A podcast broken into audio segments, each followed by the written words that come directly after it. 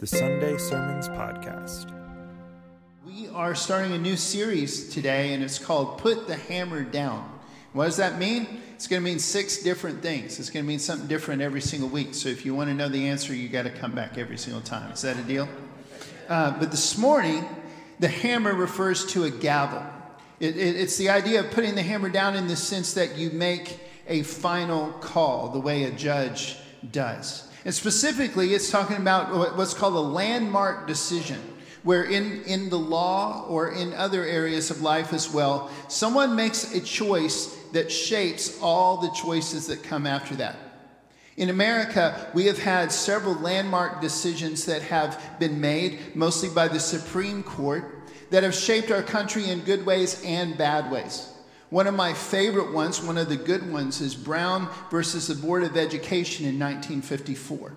This one not only desegregated our schools, but it also basically crippled the Jim Crow laws effectively. That landmark decision started uh, uh, to make it possible for the civil rights movement and many other changes that were made after that and still need to be made in many ways. But that landmark decision shaped things. Does this make sense? Are we tracking so far? That one decision affected all the ones that are to come. In the same spirit of that, the way we do our, our lessons here, or call them what you want sermons, Bible studies, whatever, what we try to do is build on the things as we go. We're going somewhere every single year. If you missed some of the ones several months ago, here's some of the things you missed. And what we're doing right now builds on all of those. You can find them, you can listen to them as podcasts, watch them as videos. It's all online, it's on iTunes, it's on Spotify, it's everywhere. And I encourage you to listen to those. Uh, here's some places we've been. One was we talked about how to listen to the Spirit. If we can't hear the voice of God in us, we can't follow Him. And we need to hear the Spirit. We talked about how church is where God and you and others intersect. It's not just about you and your ideas and what you get out of it. It's not even just about God. God will always choose to try to connect people with each other and with Himself. It's not just about serving others for random reasons. Church happens where all three of those connect. Does this sound familiar to anybody? I hope. These are foundational to the kind of thing that we're talking about today. We talked about how to find your rhythm, that it's important that all of us use the spiritual disciplines and figure out exactly what God wants each one of us to do. Over the Christmas season, we celebrated what Jesus did, and also that we are drawn into that story, into that great adventure. And that is where we are. Last week we had a one off that was kind of a surprise to all of us, including me, but we remember together that the decisions that we make in the direction of God have to be like Shadrach, Meshach, and Abednego's. Even if he doesn't do things the way we expect him to, we will be faithful. At the time, I didn't realize how much that would tie into this one, even though we've been working on this for a long time. But that is a landmark decision. That choice to say, I know God can do this and I believe He will. And even if He does not, the choice has already been made. That is a landmark decision. And that's what we're talking about today. To do all of these things and in all of these ways to seek God. So, the first thing we're asking each other to do this morning is to make the call. Now, let's say this out loud together. We must make the call. And by make the call, I mean you've got that gavel in your heart and you go, from now on, everything belongs to Jesus.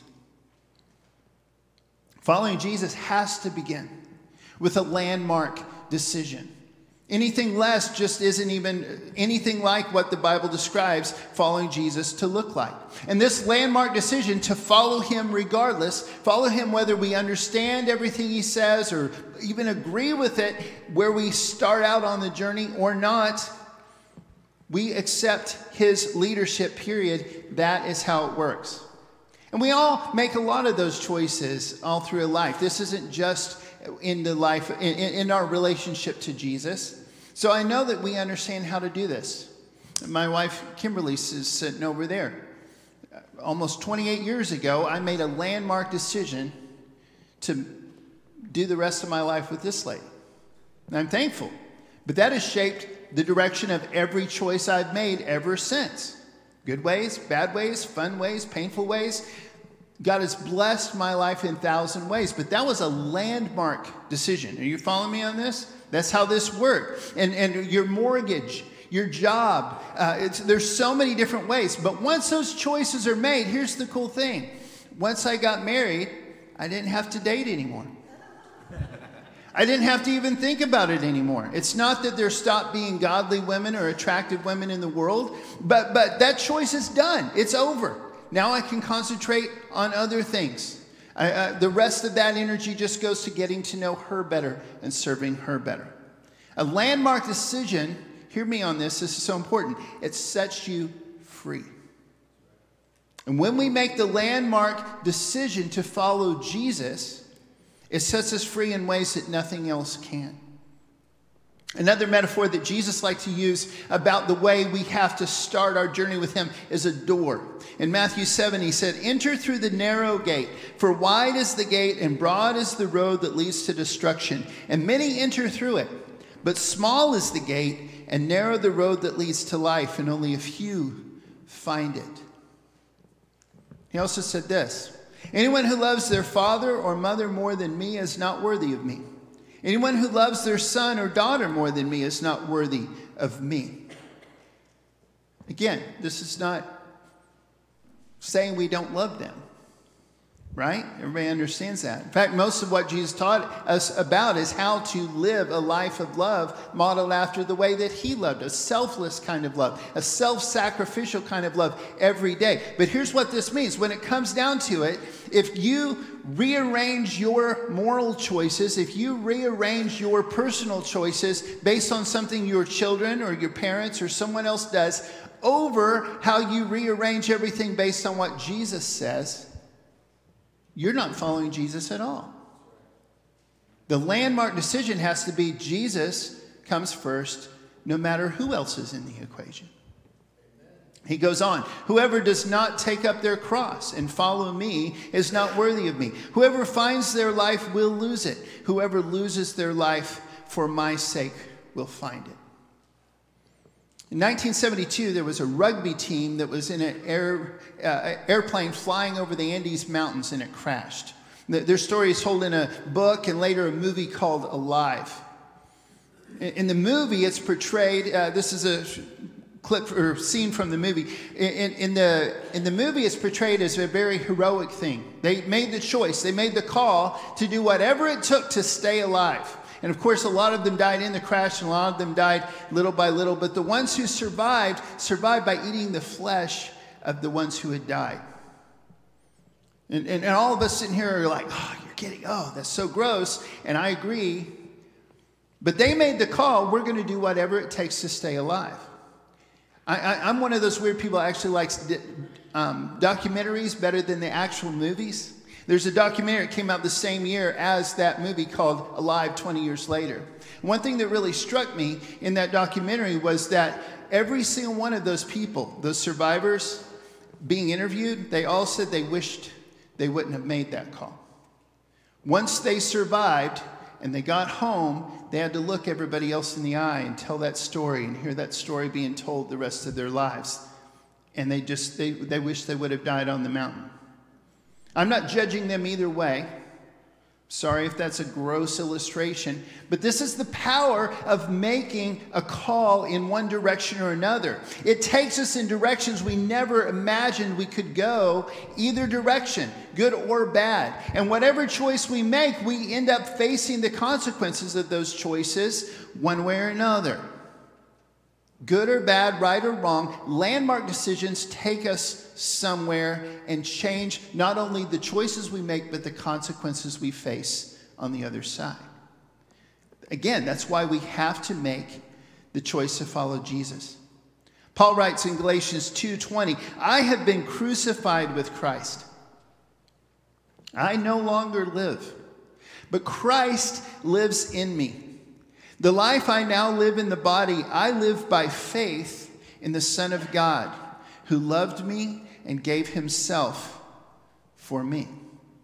As always, Jesus models the way he wants us to love others, he models the kind of choices he wants us to make. In Matthew 16, we see him setting up things, helping his disciples, at least trying to help them understand what was about to happen. From that time on, Jesus began to explain to his disciples that he must go to Jerusalem and suffer many things at the hands of the elders, the chief priests, and the teachers of the law, that he must be killed and on the third day be raised to life. Notice something real quick. Notice how he must be. That's because he'd already made a landmark decision that this is going to happen. Jesus has infinite power, but he limits himself by the choices that he makes. That's the incarnation. That's so many other things, and that's this. He, he didn't have to. He said, if you, I'm sure you remember this, he said, I could call down thousands of angels just like that, and they would save me from getting killed. I willingly give my life. Why? Because he'd already chosen to do so. We go on. Peter took him aside to rebuke him. Never, Lord, he said, this shall never happen to you. Jesus turned and said to Peter, Get behind me, Satan. You are a stumbling block to me. You do not have in mind the concerns of God, but merely human concerns. We'll talk more about that term that we translate as human in a moment. But let's keep going what Jesus is telling them. He says, Whoever, notice he's saying the same thing again, just slightly different words. Whoever wants to be my disciple must deny themselves and take up their cross and follow me.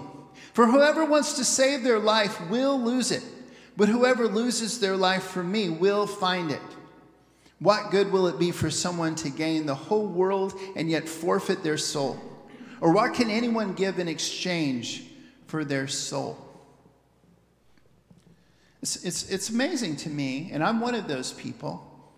It's amazing what we do to stay alive. Amazing how much we panic when we're in a situation where we or someone else we love is actually in danger of ending their journey on this planet. When we know, we all know that death is inevitable, right? And yet, in the moment, every single one of us, we're scared to death of it. But there's really nothing we can do to save our lives. That's the crazy thing. There is something we can do to save our souls, and that's to make the landmark decision to surrender everything to Jesus once and for all. And that's what he calls us to do. If you would, uh, there's going to be a couple words on here. It's the end of the sentence. We're going to say the first thing we said we must make the call and end it with this to let God make the call. Let's say that together. We must make the call to let God make the call. Ultimately, this is the hardest part, but it's the simplest part. This is the landmark decision. This is what we have to decide to follow Jesus. God gets the final word on everything. Everything. We, we don't justify ourselves and we don't justify the people that we love when they mess up. We say, hey, it's God making the rules, period. That's it. We don't condemn ourselves and we don't condemn those we love when they break those rules. That's up to God. He's the one holding the gavel, the hammer, if you will. We make the call to let God make the call. But that shapes all of our decisions, all of our moral boundaries, all of our choices for the good and against the bad. That's what we point everyone else to is God's rules. Sometimes that's easy, sometimes that's hard. One of the ones I struggle with starts here. Romans 13, 1 to 5. I've only put a few of the words in that passage up there, but like always, that whole passage and several other things are in the Bible study that comes with this message. Let everyone be subject to the governing authorities, Paul writes, for there is no authority except that which God has established. He wraps up that, that section. He says, It is necessary to submit to the authorities, not only because of possible punishment, but also as a matter of conscience. Makes sense, right? But what happens when the authorities tell me to do something I don't want to do? What happens when they do something I think is dumb? What happens when they do something that I think will, under the circumstances, Now I have to wrestle with this because I made a landmark decision to obey what God says, and God's word tells me to submit to authorities. Here's one of the ways that I struggle with this speed limits. Am I alone? I really wrestle with that. I have to use cruise control or something, or otherwise, I just naturally just go for it. And I just, it's, that's this ongoing struggle. But I really do struggle with it. I really do try to obey the law. I really do try just because of this passage. That's the only reason. That's the only reason. It's a, it's, a, it's a struggle for me. One of my favorite jokes ever is from uh, the comedian Steven Wright. He said the policeman pulled him over and he said, Didn't you see the speed limit was 55 miles per hour? And Stephen said, I wasn't going to be out that long. If you don't get it instantly, you'll get it in a second. It's going to be one of your favorites in a, in a little while as well. But seriously, uh, uh, one of my biggest pet peeves is driving down the road, and when there's a policeman right there, and everybody slows way down. The speed limit's 70, and everybody goes down to like 55. Have you ever noticed that? It's like, what in the world? Because that same passage says that we don't have to be afraid of authorities if we are following the law. If you're doing 70 and the speed limit is 70 and you zoom on past that policeman, you're golden. You're good. You don't have to slow down 15 miles below the speed limit. You don't have to be afraid. And that's one of the ways that these landmark decisions set us free. If I'm doing 90 and there's a policeman, I'm terrified. If I'm doing 70, are you, are you following me on this? It's one of the ways that these set us free. My grandfather always went 55 no matter what. My grandpa Alan, uh, dad's dad. 55 no matter what the speed limit was. Well, if it was less than that, he'd go less, but never more. And he did. I asked him one time, I was like, why? Because we were driving from Oklahoma to Tennessee, and I was like, are you kidding me right now? and he, he had read somewhere, he'd read some article somewhere, heard it on the news or something, that it's always safer to go 55 or less no matter what anybody else is doing. And he believed that. I don't, but he did. And that was a landmark decision. He didn't care how high the speed limits went after that 55. And whether we like them or not, we all make those decisions. So do the people around us. The only way we can find unity, the only way we can find purpose, the only way we can work together and get God's stuff done is if we all make this one landmark decision to base all the other ones on Jesus. If we all base them on all these other random articles and blogs and whatever else that we all think and then try to fit Jesus in, it will not work. It cannot work. When we say put the hammer down, we mean we make the call to let God make the call, period. It's hard, but it's simple. It's just, that's where it is. Romans 12, 1 through 2 says, Therefore I urge you, brothers and sisters, in view of God's mercy, to offer your bodies as living sacrifices, holy and pleasing to God. This is your true and proper worship. Do not conform to the pattern of this world, but be transformed by the renewing of your mind. And then you will be able to test and approve what God's will is, his good, pleasing, and perfect will. This concept of testing and approving God's will, it's not about evaluating it. It's not like we give God a certain amount of stars and decide whether we're going to follow or not. That decision has been made. What it means is we, we, we analyze it. We choose to approve it. It means we study it, we explore it, we ask our questions, we express our doubts, we express our fears and our frustrations. We wrestle with it. But when we are doing that, we are transformed. Our minds are actually renewed. Eventually, we get to see it from God's perspective. Does this make sense? I sure hope so, because this is where, this is the only hope that we have.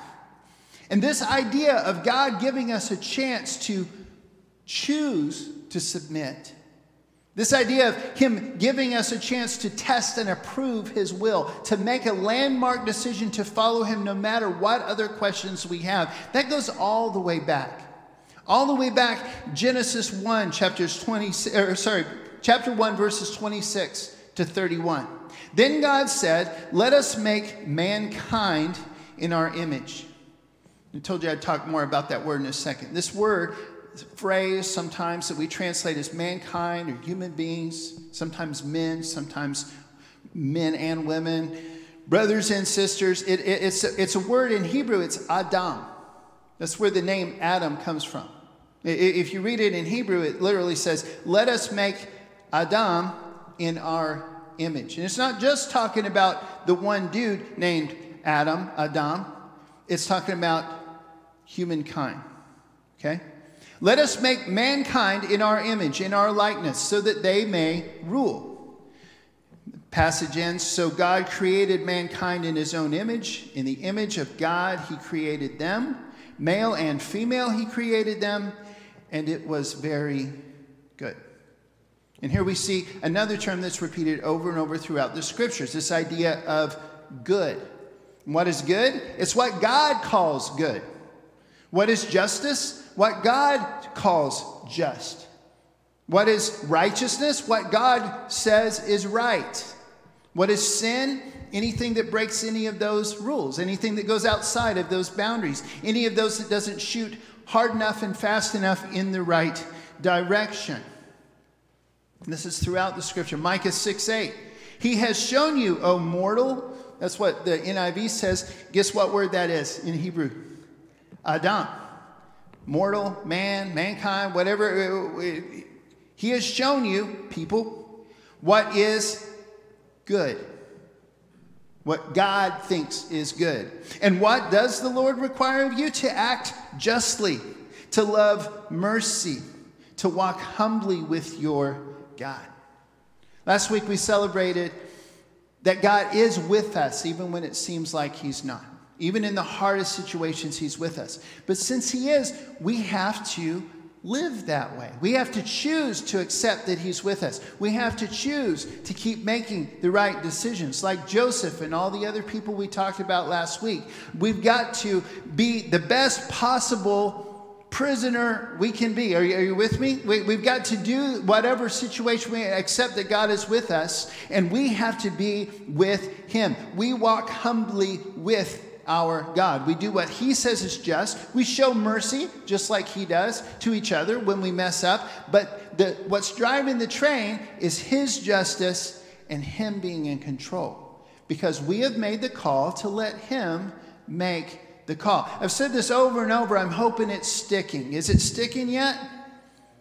Because this is so hard. I need it to stick better than ever. And I've been following Jesus for a long time. It's easy to say it, it's easy to agree with it in principle, but then when you're you really need to go a little faster, and the speed limit says 70, it's hard. This is my plea to you this morning. We're going to wrap up mostly with just a lot of scripture this morning. Uh, band don't come forward quite yet because there's quite a bit of scripture, but we're going to turn a corner here, and this is the simple invitation that we're going to take is this make the call today. I don't know where each one of you is coming from with Christ. I don't know where you've been. Some of you I do. Some of you I've known a long time. Some of you I've known a while. Some of you I've just met. But here's what I know we all have to make that call, and we have to keep making that call over and over. That once and for all call to let God make the call is something that every single day, every single new situation, it has to be remade again. Not that we're changing it back and forth, but that's what Jesus meant by take up your cross daily and follow me. It's an ongoing activity. You make the choice once you keep going. I don't choose every single day who I'm going to marry. I made that choice, but I choose every day to love this woman like Christ loves the church, to bless her as much as I possibly can. That's, that's the way these decisions work. And they set us free. If you've ever seen a train going by, sometimes that's annoying. You ever sat at a train, it just keeps going by and keep going by. Next time you're there, next time you're there, try and go this direction with it. Let it be a reminder. Just imagine how long that train is, how heavy that is. And just a few engines are pulling all of that weight. Incredible power. Incredible. It's just insane to even contemplate that much power. But you get, you get the train off the tracks, it's useless. Staying on track gives it so much power. Getting off track is useless. Airplanes are great unless you try to drive one down the highway.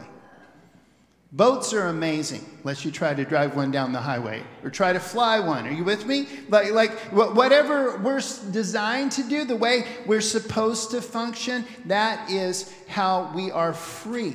And when we make this landmark decision to let God make the call, we're set free in every direction of our lives. On our website, any time of the year, you can see this little quote. It's something we believe.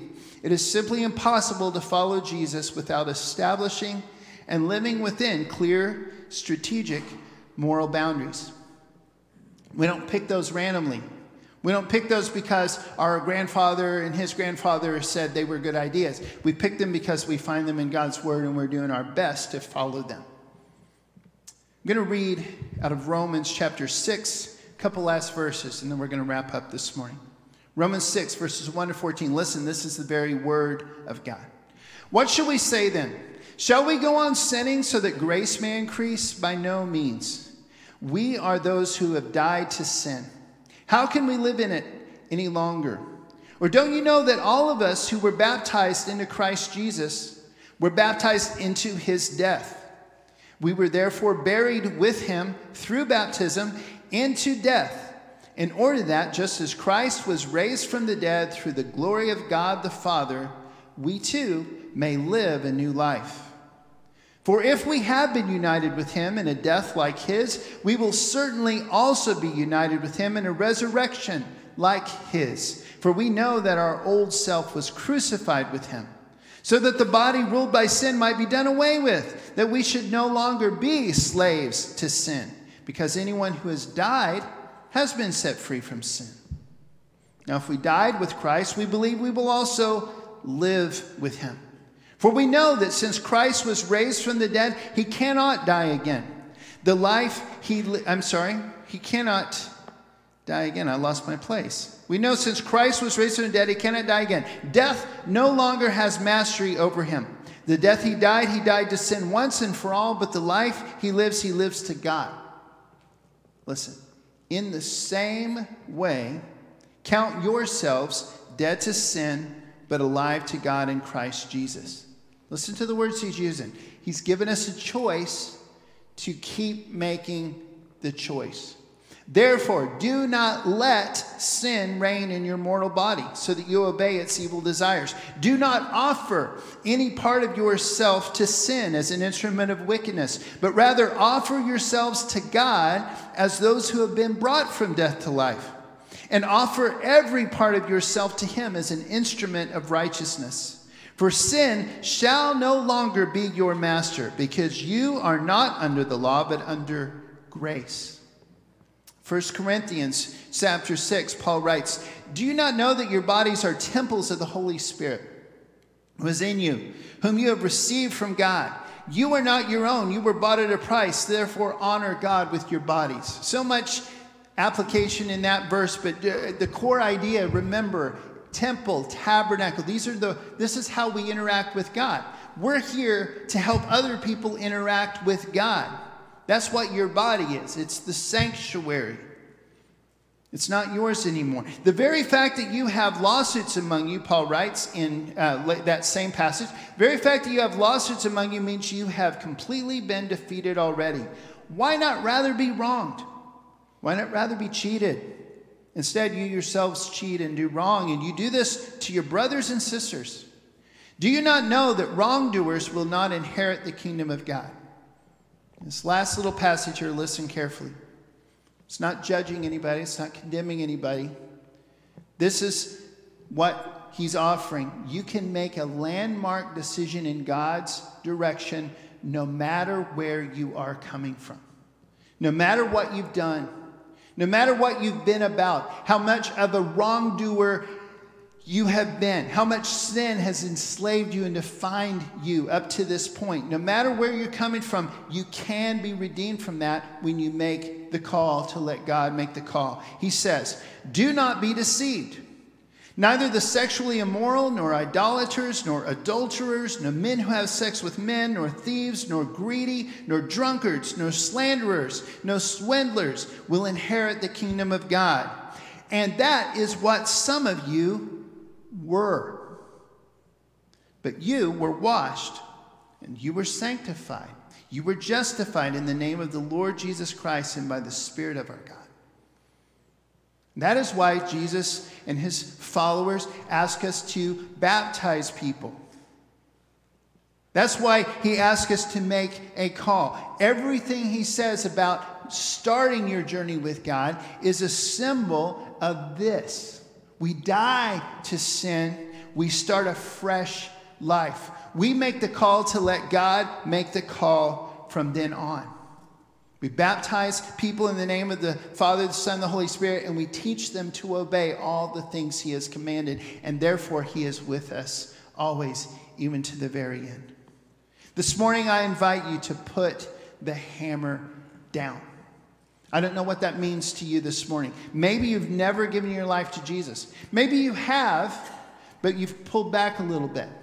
Maybe you have, but you've never actually gone through the ceremony of baptism that he commands and that the passage we just read makes it pretty clear it's, it's part of the process we don't believe the water's magic we don't believe just dunking you does anything but surrendering to jesus does are you with me and if jesus said to get baptized and you've never done that this would be a really good day we got dry clothes up there and dry towels